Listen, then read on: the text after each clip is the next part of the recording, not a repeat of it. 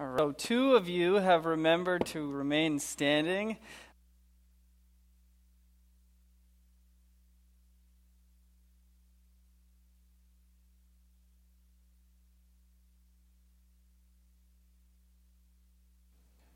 Did you turn on? Oh, perfect. There you go, buddy. Give a hand to our sound guy. Man, what a guy. What a guy. All right, so our memory verse for this month. Light in a messenger's eyes brings joy to the heart, and good news gives health to the bones. Proverbs 15:30. Awesome. You may be seated. Um, if you haven't already grabbed from the back, um, there is a new box for the dwell material for next month's verse.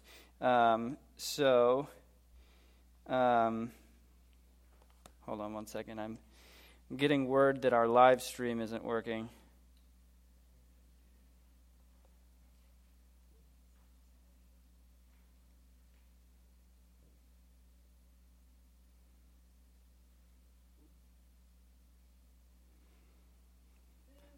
Boo.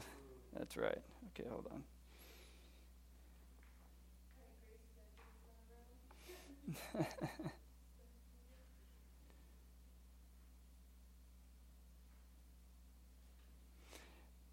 you know that awkward moment when, uh, right in the middle of everything, your computer stops working? Let's see.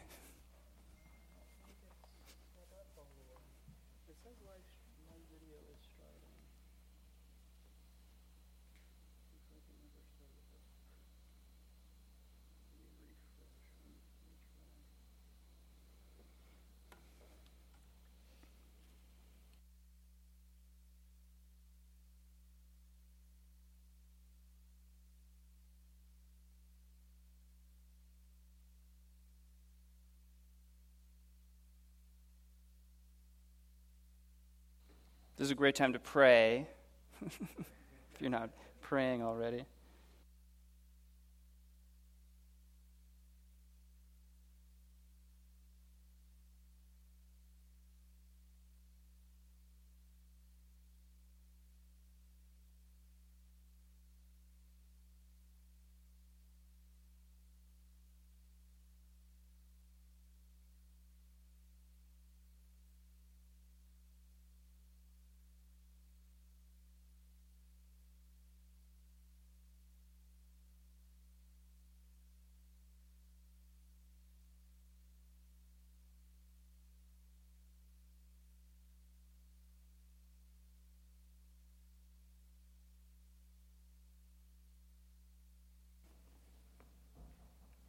All right. Um, so, as I was saying, um, if you haven't grabbed out of the box in the back corner there, uh, next month's verse, make sure before you leave you grab yourself a card, a keychain, and a handful of tattoos because the longest I've ever made one last is 48 hours. So, uh, that might have something to do with the fact that I have my hands in swimming pools all day, but uh, grab a handful, grab a whole stack. So, we are in our fourth week of our lament series, going through the book of Lamentations.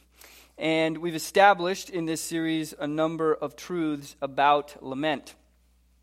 Uh, first, we learned that lament is a cry to a father that we know is listening. Yeah, buddy. Ah, true.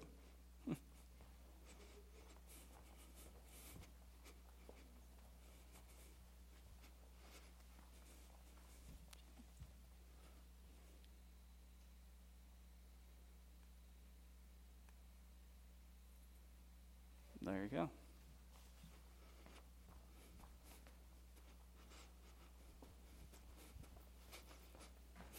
go. uh, lament is a cry to a father that we know is listening. It is a key component to repentance because it draws you into the light and it draws you out of shame. It is welcoming God fully into the wreckage as you fully own your sin um, as it pertains to being sinned against, lament both joins God in judgment over that sin, as well as mourning over that sin. And it both calls a sinner to repentance and to freedom, while also, at the same time, not denying at all a call for justice. This does not heap shame on a person. Uh, this doesn't rub a person's nose in their sin, but it does call them to see the fullness of their actions so that they can repent and be forgiven by God. Last week, we established that lament is also what we do in order to preach the gospel to ourselves. When, when we are in that dark cave of sadness, this turns our minds upward, it turns our hearts upward toward the Lord. It calls to mind what is true when we are surrounded by sadness. Lament, trust God to be in charge of vengeance rather than sinking into a revenge mindset. And so today, what we're going to see is that lament is both a mourning and a warning. Lament invites others to see the full damage caused by sin so that they will not make the same mistake. So, chapter 1 shows us how to lament and repent of our own sin. Chapter 2 showed us how to lament being sinned against and calling those people to repent. Chapter 3 showed us how to turn our minds upward in the midst of that sin. And this chapter will show us how to use lament as a warning to anyone and everyone who is listening so that they too can be called to repentance before it's too late. Um, in 2004, Sheriff's Deputy Brett King of the Multnomah County Sheriff's Department in Oregon uh, envisioned a new method for fighting drug addiction. Um, according to the newspaper The Oregonian, 27% of bookings into Multnomah County that year were meth related it was becoming, in that area, an epidemic. And so Deputy King decided to highlight for the public what kind of damage was done to a body as a result of methamphetamine addiction. Part of the strategy for what he put together came from the fact that mugshots are public record. So anyone can go online and look up someone's mugshot. That is not private information. Once you have a mugshot, that is open to the public. So he removed the step of having people need to search, and he just put side by sides of mugshots together. And then he added some video interviews uh, into that. Um, and specifically, he focused on inmates whose bodies and especially whose faces had been absolutely wrecked by addictions to crystal meth. And so he called this campaign The Faces of Meth. Um, the presentation featured 59 mugshots. And as soon as he launched this program, he said overnight, the phone was ringing off the hook. People calling him and asking him to come and do presentations and, and speak in schools. And that is what he began to do. During this presentation, he talks about the steps that led people eventually down this path to where they're addicted to methamphetamines. And the purpose of this presentation was to scare teenagers away from ever touching it. He explained that meth drives a person crazy. It floods the brain with dopamine. Dopamine is a neurotransmitter that causes a person to feel pleasure and a tremendous up, uh, uptick in energy. And the high from methamphetamines lasts for hours, hours on end. And so users will experience hyper real delusions, which causes them to act as if they are living in a completely different reality. Because in their minds, they are. Deputy King was first inspired to start this campaign as he watched a 20 year old woman in a holding cell shrieking and wrestling with an imaginary demon. He immediately began searching through booking photos and constructing side by sides. The damage that crystal meth causes your body, both internally and externally, is shocking. It eats away at the tissue in the brain until the user can no longer feel any pleasure of any kind unless they are high. It also boosts the heart rate and boosts blood pressure, causes overheating in the body, bringing the body temperature upwards of 107 degrees. Eventually, a person no longer craves food. The only thing they crave is another hit of meth. And the way that this affects the brain is that with each hit, the brain is attempting to find homeostasis in its neurotransmitter levels. And so when a hit occurs, it causes an even lower natural dopamine response, which then takes that bell curve even further down. And that requires that every subsequent hit be even more extreme so that the person can continue to feel a high if they want to continue to feel its effects as strongly, they have to take more and more and more. And so people will continue chasing high after high after high, taking hit after hit after hit. One user um, in Deputy King's presentation um, testified that during the worst stretch of her addiction, she was awake for 14 consecutive days, two straight weeks without sleep.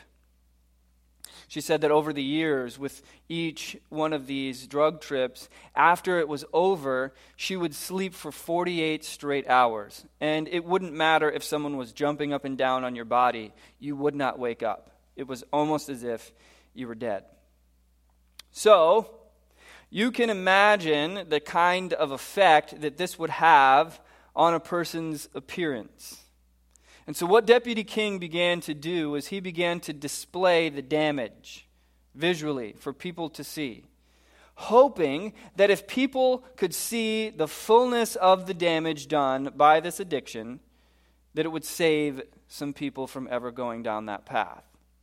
If people could see how much this ruins you, maybe they won't try it for themselves. He said, I feel like teens who are educated with all the facts and given all the information, they'll make the right decision. And so he showed them the faces of meth. So let's take a look at a few, shall we? oh, yes, that is what we'll be doing. So, first up is Teresa Baxter. And here is her before picture. Um, this is the woman who testified that she was awake for 14 consecutive days. Now, only three and a half years later, this is what she looked like. Go ahead and put up that next one. It's Teresa Baxter, three and a half years after her addiction. In three and a half years, she looks as if she has aged 30 years. That is scary. And that is only a three and a half year change. Next in the lineup, we have a transformation that took place over the course of 10 years. So here's the before. We have here a fairly normal looking person, right? And after 10 years, ready for this, my friends? Here is the after. That is after 10 years of crystal meth abuse. That is absolutely terrifying, is it not? Everything about her is completely different. Her skin, her eyes, her teeth. It's terrifying. Here's another that takes place over the course of years. This time, it's seven years. Now, as you're looking at this next picture, I want you to keep in mind that this woman is in her 30s. Okay, so this is not an older woman in either before or after. This is a woman in her 30s. Normal looking woman. And now here is her after photo, after seven years. Again, still in her 30s. She looks as if she is in her 70s and has been through hell. That is seven years, and she's in her 30s. Um, here's another similar situation. This time, in the before picture, the woman is 22 years old, uh, right around some of your ages here. 22 years old, normal looking girl. And now here she is at age 33.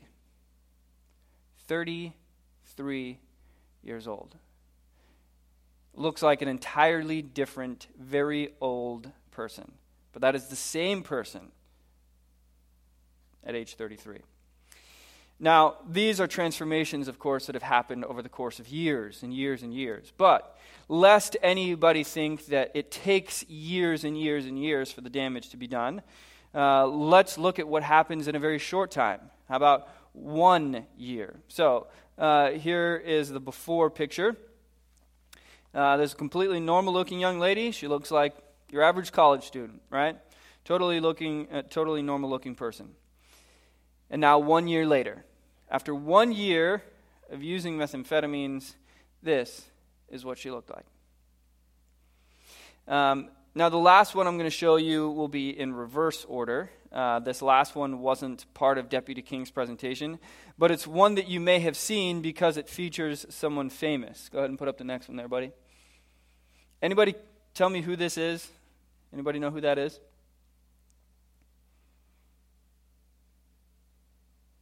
No? This is an actor named Shaun Weiss. Shaun Weiss. He is best known for playing Goldberg, the goalie in Mighty Ducks. Mighty Ducks fans, anyone? Bunch of young folks in here, my gosh. Oh my God, I'm old. Uh, go ahead and put up the next one. What he used to look like is, uh, is this guy. When the previous photo was taken, Shaun Weiss was 83 pounds. 83 pounds and had just been booked for breaking and entering while under the influence of methamphetamines. And his meth addiction nearly cost him his life. I did read this week that he has turned his life around and he's two years sober. And that's awesome. And, and he looks much different now. Okay, so part of this is that in these after photos, you think a person might be ruined forever. But equally compelling is seeing some of these people years after they've gone sober and they almost look back to normal. Point is, uh, of this whole campaign, Deputy King's strategy was inviting the world to take an unfiltered look at what happens to a person when they give themselves over to this drug. Because if people can see just how much it destroys you, maybe they won't be destroyed too. In a similar way, Lamentations chapter 4 is a hideous before and after. In verse after verse, Jeremiah contrasts for us the way that things used to be versus the way that they are now. And he highlights the reason for why things are the way that they are now because of the destructive effects, not of a drug, but of the destructive effects of sin. And he's showing this picture to the world like faces of meth, so that perhaps anyone who sees and hears won't make the same mistakes that the Israelites did. In fact, as we'll see, at the end of the chapter, he even points to a specific group of people and tells them, This is your future. This after is in store for you. And so, in this, we see that lament is not only mourning sin, it is also a warning against sin. It says to those who are watching, this could be you too. Give yourself to God before it is too late. So, Lamentations chapter 4, beginning in verse 1. How the gold has grown dim, how the pure gold is changed the holy stones lie scattered at the head of every street. The precious sons of Zion, worth their weight in fine gold, how they're regarded as earthen pots, the work of a potter's hands. Even jackals offer the breast, they nurse their young. But the daughter of my people has become cruel, like the ostriches in the wilderness. The tongue of the nursing infant sticks to the roof of its mouth for thirst. The children beg for food, but no one gives to them. Those who once feasted on delicacies perish in the streets. Those who were brought up in purple embrace ash heaps. For the chastisement of the daughter of my people has been greater than the punishment of Sodom, which was overthrown in a moment, and no hands were wrung for her. Her princes were purer than snow, whiter than milk. Their bodies were more ruddy than coral. The beauty of their form was like sapphire. Now, their face is blacker than soot. They're not recognized in the streets. Their skin has shriveled on their bones. It has become as dry as wood. Happier were the victims of the sword than the victims of hunger, who wasted away, pierced by the lack of fruits of the field. The hands of compassionate women have boiled their own children. They became their food during the destruction of the daughter of my people. The Lord gave full vent to his wrath. He poured out his hot anger as he kindled a fire in Zion that consumed its foundations. The kings of the earth did not believe, nor any of the inhabitants of, the world, that foe or enemy could enter the gates of Jerusalem. This was for the sins of her prophets and the iniquities of her priests who shed in the midst of her the blood of the righteous. They wandered blind through the streets. They were so defiled with blood that no one was able to touch their garments. Away, unclean, people cried at them. Away, away, do not touch. So they became fugitives and wanderers. People said among the nations, They shall stay with us no longer. The Lord himself has scattered them. He will regard them no more. No honor was shown to the priest, no favor to the elders. Our eyes failed, ever watching vainly for help. In our watching, we watched for a nation which could not save. They dogged our steps so that we could not walk in our streets. Our end drew near, our days were numbered, for our end had come. Our pursuers were swifter than the eagles in the heavens. They chased us in the mountains. They lay in wait for us in the wilderness. The breath of our nostrils, the Lord's anointed, was captured in their pits, of whom we said, Under his shadow we shall live among the nations. Rejoice and be glad, O daughter of Edom, you who dwell in the land of Uz. But to you also the cup shall pass. You shall become drunk and strip yourself bare. The punishment of your iniquity, O daughter of Zion, is accomplished. He will keep you in exile no longer. But your iniquity, O daughter of Edom, he will punish. He will uncover your sins. So imagine, imagine you are standing in the rubble of the Twin Towers on September 12, 2001, the day after the towers fell. Smoke is still rising from the rubble. The air is filled with dust and debris. Chaos and screams and crying still fills your ears. Imagine that this is where you begin to write a poem about the judgment and the faithfulness of God. That is the scene of Lamentations. Here again, we note the perspective of the chapter. The perspective in this chapter is one of a storyteller. The perspective is one of an artist. Jeremiah is painting a picture. He is telling a story for others to see and hear. He is inviting people to come and look. He is writing and he's saying, Look at this.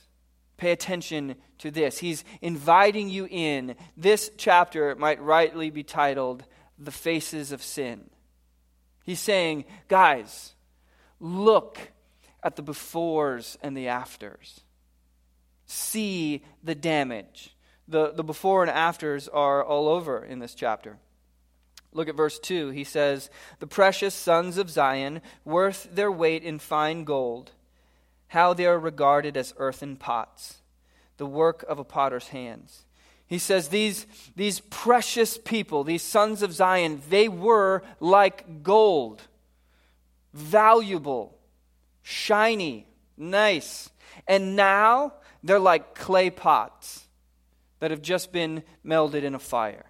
So they've gone from gold to clay. That is before and after. Verse 5 Those who once feasted on delicacies perish in the streets. They were rich, they had it all, it was luxurious, and now they're dying in the streets. Those who were brought up in purple embrace ash heaps.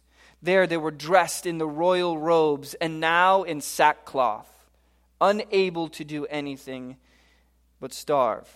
Verses 7 and 8, he says, her princes were whiter than snow, whiter than milk. Their bodies were more ruddy than coral. The beauty of their form was like sapphire. Here we have this beautiful picture of these attractive princes with all of the trappings and, and accoutrements of royalty. Verse 8 Now their face is blacker than soot. They're not recognized in the streets. Their skin has shriveled on their bones. It has become dry as wood. This, perhaps, is the most compelling picture uh, that we have so far that calls to mind those faces of meth pictures that we looked at at the beginning, right? Their skin has shriveled on their bones. It's become dry as wood. They've gone from these normal looking people to these people with their faces sunken in, with sores and dry skin, and they look like they've aged decades. He also compares the people to animals. Verse 3, he says, Even the jackals offer the breast, they nurse their young. But the daughter of my people has become cruel, like ostriches in the wilderness. Uh, commentators say that he points out ostriches because apparently, I didn't know this, ostriches are not very good mothers. I did not know this, but apparently ostriches are very careless with their eggs. They'll lay the eggs and then just leave them. And oftentimes the eggs get stolen, and it seems like the mothers do not care at all. So, if you ever want to insult someone, call them an ostrich. All right? That'll be, that'll be free for you today. You can take that and put it into practice. You ostrich. So they're compared here to animals. Um, and, and, the picture that is given here is a stark contrast between what was good is now deplorable and evil and wicked. This is a brutal, awful scene. So, what does this tell us? Here's point number one Lament uses the devastating effects of sin as a warning. Lament uses the devastating effects of sin as a warning to anyone who's looking, anyone who's watching. Psychologists tell us that in order to truly mourn something, first you must accept it. You know, the stages of grief acceptance. You, you must be able to see the fullness of it without minimizing it so that you can properly grieve it. You cannot grieve something fully until you've accepted something fully. What we've seen so far in this series is that lament does exactly that. It looks at the fullness of the damage and it mourns it. It, it grieves it. It doesn't drive us into the shadows of shame. It drives us out into the light where God looks with us at the ugliness without the ugliness destroying us. And it's that second part that's so relevant to what we're talking about today. Lament serves as a warning to us so that we will not be destroyed by sin, in the same way that the people of Jerusalem were destroyed by sin. Part of the lie that Satan gets us to believe is that our sin and its damage won't be that bad. When, when he draws us into sin, part of the lie, part of the, the hidden hook is that you know what, it's not going to be that bad. And, and we begin to justify. We begin to, to paint a picture in our own minds where we say, well, maybe I'll, maybe I'll get away with it. Maybe no one will have to know. Maybe this can stay secret. Maybe no one will have to find out. Maybe I can pull this off. And maybe if I do get caught, maybe I'll just get a slap on the wrist. Maybe it won't be that bad. Maybe some bad things will happen, but, but maybe not that bad, right? So Satan pulls us in with this temptation that, hey, what you're doing, A, is only going to ever affect you, and B, whenever it does come out, if it does, it's not going to destroy everything. We see in this chapter the very opposite of that lie. The, the display for us that, yes, it is going to be that bad. So bad that people can't even believe it. Verse 12 says no one could believe it, but it happened. Verse 12 the kings of the earth did not believe, nor any of the inhabitants of the world, that foe or enemy could enter the gates of Jerusalem. The, the people in the surrounding nations knew about God. Okay, it wasn't, it wasn't some kind of a secret. All right? And, and we have to remember that in ancient Israel, we have God doing powerful miracles on a regular basis, right? So it's not as if, like in 21st century America, we're talking to people about God and they're like, I have never seen any evidence of God.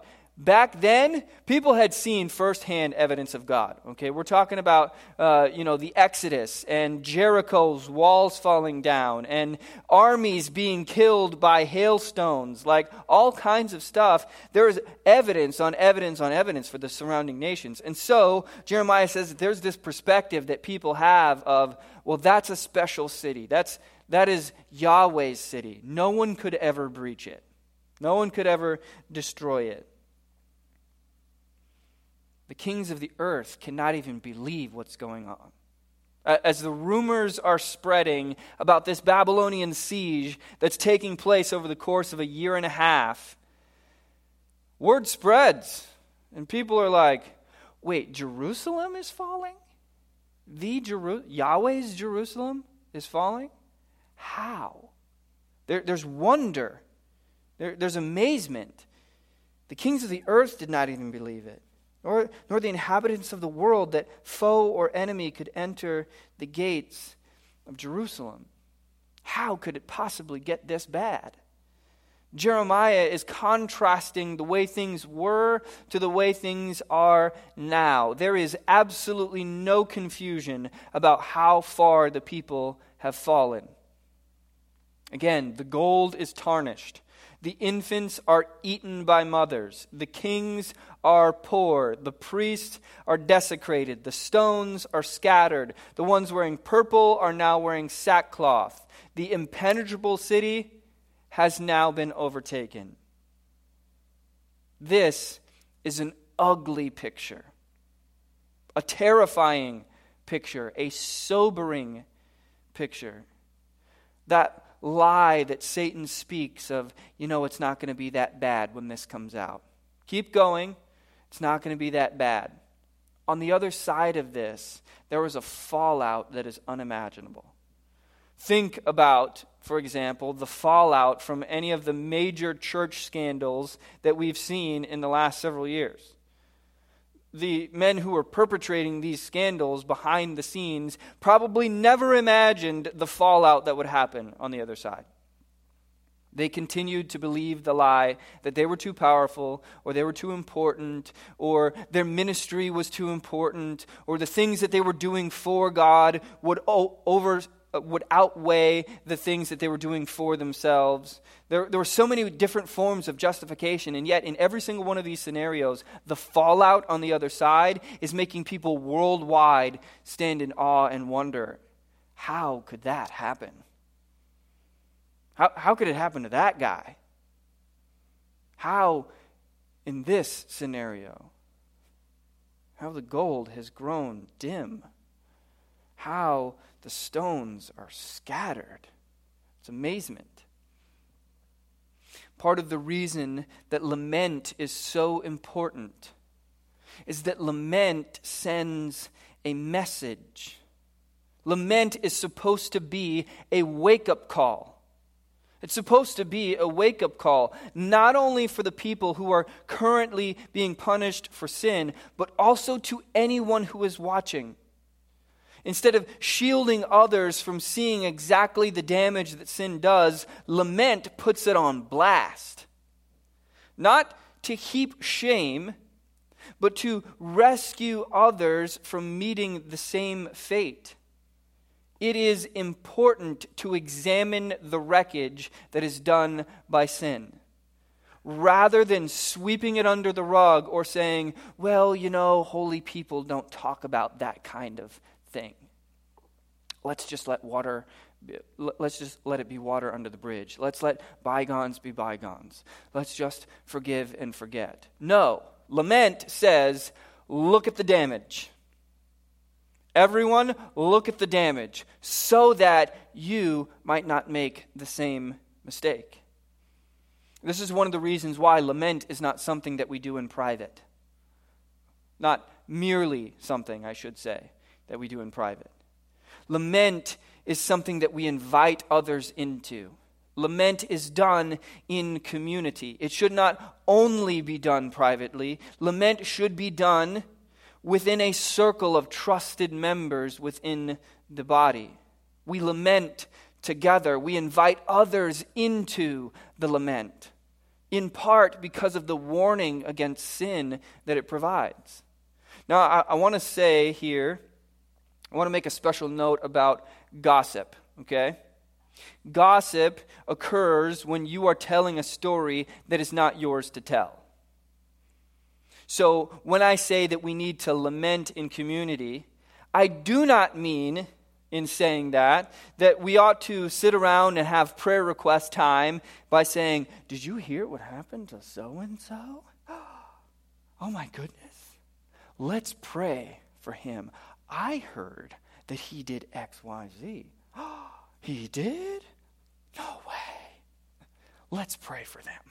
That, that's not what I'm talking about. Okay, that's, that's gossip. Lament does not do that. Lament tells its own story. Lament invites others into its own story to tell. And so, when you have something to lament, when you are lamenting a story that is your own, you ought to invite trusted people into that lament with you. That is what I mean. Lament is done in trusted community. And so lament paints an ugly picture, an ugly picture that serves as a warning. And, we specifically see this warning at the end of the chapter in verses 21 and 22, where it says, Rejoice and be glad, O daughter of Edom, you who dwell in the land of Uz. But to you also the cup shall pass you shall become drunk and strip yourself bare. The punishment of your iniquity, O daughter of Zion, is accomplished. He will keep you in exile no longer. But your iniquity, O daughter of Edom, he will punish. He will uncover your sins. So uh, we have the Edomites here who are also living in rebellion. They are rebelling against God. They are living in idolatry. They are pursuing the same sort of lasciviousness that the Israelites have been. And so Jeremiah looks at Edom and he says, Hey, uh, yours is coming. Obviously, where they are now is not in the same stage as Israel. Right now, they're still in the honeymoon. Right now, sin is still fun. Right now, everything's still in the dark. They're getting away with it. it, it it's the honeymoon phase. It's still a party. And, and lament looks at them and says, Soon you're going to wake up. Soon the lights are going to come on. The party's going to be over. The fun doesn't last forever. Soon you're going to wake up with the nasty hangover, and this is going to be your future. So we see here directly that lament warns others. Remember again that Jeremiah is painting a picture for others to see. The perspective is him telling a story. He's saying, Look, observe, see the faces of sin, the faces of meth, the faces of death. See it here. Let me show you what's going on so that you will not do the same thing. Part of what we have here is a testimony. And, and when I'm telling, uh, when I'm talking about lamenting in community, in, in trusted places, and telling our own story, part of what this can look like is the sharing of our own stories, the sharing of our own sin. T- sitting down with people and saying, here's what happened in my life. Here, here's some of the decisions that, that I made, and, and here's some of the destruction that it led to part of that sets us free from the shame that our own sin holds us in, right? Satan wants us to keep our own uh, sins and shortcomings a secret. He, he wants us to come in here and act like we're all perfect Christians. Satan wants us to come in here and act like we have it all together. Like we don't have any flaws, we don't have any failures, we don't have any things that, that we're ashamed of. He wants us to act that way because if we don't, then people will see. God forbid someone sees my weaknesses, right? But what lament does is it, it invites others into that sin. It invites others into that weakness, those flaws, those failures, and it says, hey, I am not perfect. Here's how I've failed. Here's how I've fallen. Here's what I learned from that. Here's some of the ways that, that my life was messed up and destroyed by this. And hopefully, by me telling you this story, maybe you won't make the same mistake. Maybe in telling that story, you'll be talking to a person who's in a different stage, an earlier stage, like the Edomites were. The Edomites are still in that honeymoon. And Jeremiah looks at them and says, Wake up. Wake up. I'm telling you, I'm telling you what's coming. Look at the faces of meth. This is what's coming. Stop using it. Stop doing it. Maybe in lamenting, maybe in telling your story, you will be communicating with some Edomites. And maybe in telling your story to them, maybe they will stop and wake up and give their lives to the Lord and repent before it's too late. So, one of the questions we have to ask ourselves is how, then, do we follow the warning of lament? Well, thankfully, Jeremiah helps us to answer that question as well. So, here's point number two Lament points us to truth and calls us to obey it. Lament calls us to obey it. Verse 3, uh, I'm sorry, verse 13 tells us that the central problem why is all this happening? What has led to this? The central problem was a priesthood that no longer spoke the truth of the gospel. Verse 13 all of this before and after, the faces of death, faces of sin. He says, This was for the sins of her prophets and the iniquities of her priests who shed in the midst of her the blood of the righteous.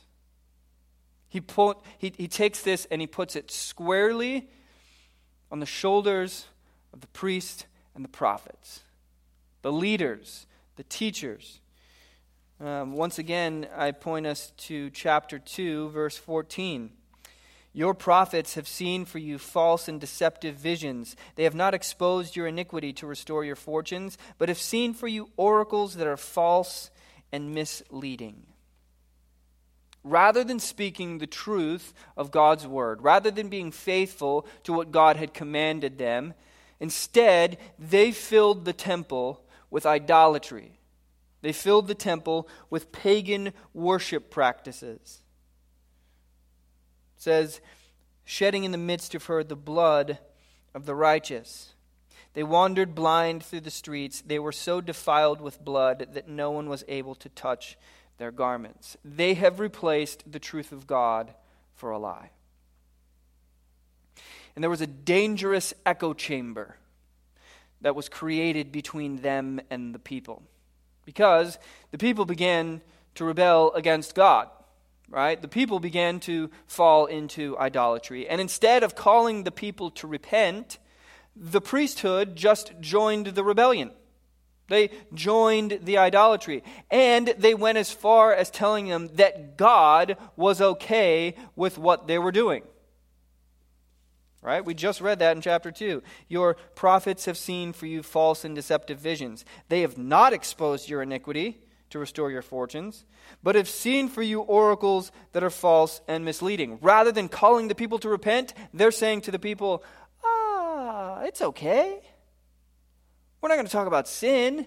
That would be uncomfortable. We'll join you. This then leads the people to continue to excuse their sin by saying that the priest, and therefore God, had approved it. And so the people and the priesthood are feeding off of each other in this vicious cycle until the truth is gone completely. And it continues and continues and continues until, even in the midst of the temple, offerings to false idols are being made. And so, part of the lesson for us here is that we need to make sure we do not place ourselves in the same kinds of echo chambers. We need to make sure that we are submitting ourselves to biblical teaching, that we are under biblical teaching and we're submitting ourselves to it on a daily basis before a crisis comes. Sin does not destroy a city overnight, it is a slow progression. It is one step at a time down a slippery slope until you get to a point of no return. And so here's a place where we need to examine ourselves and ask Are there things in my life that ought not be there? Are there ways that I have placed myself in an echo chamber, only listening to those who agree with me? Only listening to teachers who agree with me? Or maybe not even listening to anyone at all? Because there's some secret sin that no one knows about that you think you'll be able to handle. Lament says, Hold up. Now is the time you need to give yourself to the Lord before destruction comes. Or else you also will have this terrible before and after. You will be a mugshot in the faces of sin. You will live this out. One of the things that we have to realize as believers is that the world is watching. We read verse 12 before, but I'll read it again. The kings of the earth did not believe, nor any of the inhabitants of the world, that foe or enemy could enter the gates of Jerusalem. The world is watching, and they're amazed at the downfall of what they thought was the holy city of God. Again, they, they know all the stories. They know the powerful ways that God has displayed over and over that He is Lord over all the earth. And yet, here is His city destroyed. This, this tells us that the destructive consequences of sin cause people to question the truth about who God is. Every single one of us needs to realize that we are not representing ourselves my story is not my story. My life is not my life. I don't live for me. Whatever I do is going to fall on Him. That's how people are going to see it. Even if I don't want that, even if I say, well, I don't, I don't represent God in this way, that's exactly how people are going to see it. If you are a follower of Christ, whatever you do is going to reflect positively or negatively on God. Like it or not, we are part of this community. We are part of his family. We bear his name. And so, how we live is going to tell a story to a world that is watching. And so, lament warns us. Lament says to us, make sure you realize that there is a world out there that is observing you. There are people that are observing you. Now, I don't want you to think that this means if you make a mistake, then it's all over. Okay?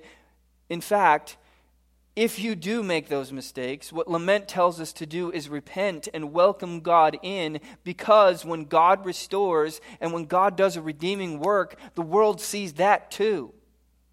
I don't want you to think that your sin makes your story over. As long as you are giving yourself to the Lord in repentance and He is redeeming and rebuilding, the world will watch as something that seemed hopeless becomes filled with hope. And that becomes your story to tell as well. And so maybe you're in a time of life where you're trying to rebuild something that you've broken. Lament tells us that, that is possible. Lament shows us the path.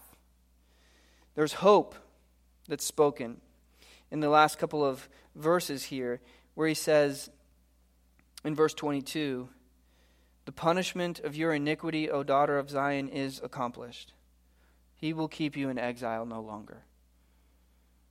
Jeremiah is looking at people who are suffering because of the consequences of their sin. And he's not reducing that, but he's saying, listen, the punishment isn't going to last forever. The Lord will keep you in exile no longer. If we look back in chapter 3 from last week, he said in verse 31 The Lord will not cast off forever. Though he cause grief, he will have compassion, according to the abundance of his steadfast love. For he does not afflict from his heart or grieve the children of men. There is hope for every one of us, regardless of what our sin has been. And so lament calls others to see the fullness of it. In verse 6, it says, The chastisement of the daughter of my people has been greater than the punishment of Sodom, which was overthrown in a moment, and no hands were wrung for her. It's interesting to me that Jeremiah says that this is worse than the punishment of Sodom. As you know, God rained down fire from heaven and destroyed the city in a blaze of glory. Right? The people died instantly. The punishment of Jerusalem, on the other hand, is prolonged. It is drawn out. The people are left to wither away slowly. Again, this is a year and a half long siege that the city is surrounded by the Babylonians, and the Israelites are running out of food. They're running out of supplies. They are so hungry that they're resorting to cannibalism. Verse 10 The hands of compassionate women have boiled their own children. They became their food during the destruction of the daughter of my people. And Jeremiah also says that when Sodom was destroyed, the surrounding nations didn't care. Right? It's, he says, no hands were wrung for her. But as Jerusalem is slowly brought to its knees, the inhabitants of the world are marveling at this. Why would God make it worse for his own people than for Sodom? Because his own people know better. They know the truth. They're held to a higher standard. We together know the gospel. Therefore, we are called to a higher standard. And what lament does for us is it shows us the true depth of the consequences of our actions. It shows us the true cause and effect. It rips the lid off the lie that I was talking about earlier, where Satan tries to tell us, hey, don't worry, it won't be that bad. Lament says, yes, it is. Look and see. I invite you to observe just how bad it can get. So, what is, what is the point of all of this? The point of all of this is to say that we, as a body of believers, have been called to a life of righteousness and holiness. And when we sin, and we will, when we do, we cannot isolate ourselves in the shadows. We cannot take the sins that we've committed and try to hide them or hide their effects. Lament calls us to say, I got to own this sin. I got to invite others into this. I got to bring the community into this so that I might not be destroyed. And for those of us that have met some form of destruction and we're living out the consequences, lament shows us there's still hope. And God is not going to leave us in the wreckage forever. He will redeem, He will rebuild. And we do this in community, we do this in conjunction. We lament over sin, we mourn it, and we use it as a warning so that others might not fall into it as well. We accept the grace of God and we tell our story, inviting others in so that they may not meet the same fate. We are called to be rescuers in that way. And so, regardless of what your um, life looks like, if you are living a holy and righteous life, good. Please continue. Walk in that. If you are living in any kind of form of habitual sin, lament says, stop. Give yourself to the Lord. See what happens. And if you're living in the aftermath of sin that you've already committed, lament says, invite people into that. Invite others into that story so that they can see what God does with it as God redeems and rebuilds you. And maybe He can use you to save somebody else from meeting the same fate. I, I mentioned earlier that there is another stage to the before and after photos, right? Uh, the reason I ended with that picture of Shaun Weiss, I always call him Goldberg. I, I can't not call him Goldberg. The reason I ended with that picture of, uh, of Shaun Weiss is to say that even after the destructive effects of his addiction, there was hope. There was a, an actor whose name I can't remember off the top of my head that found him and for over two years walked with him through rehab, was there every day with him through every step of the journey. Uh, led others to support him, raised money for new teeth, so on and so forth. This guy was with Shaun Weiss through it all. And now Shaun Weiss is no longer one of the faces of meth. Shaun Weiss is returning into the entertainment industry. He's living in sobriety. He's two years sober.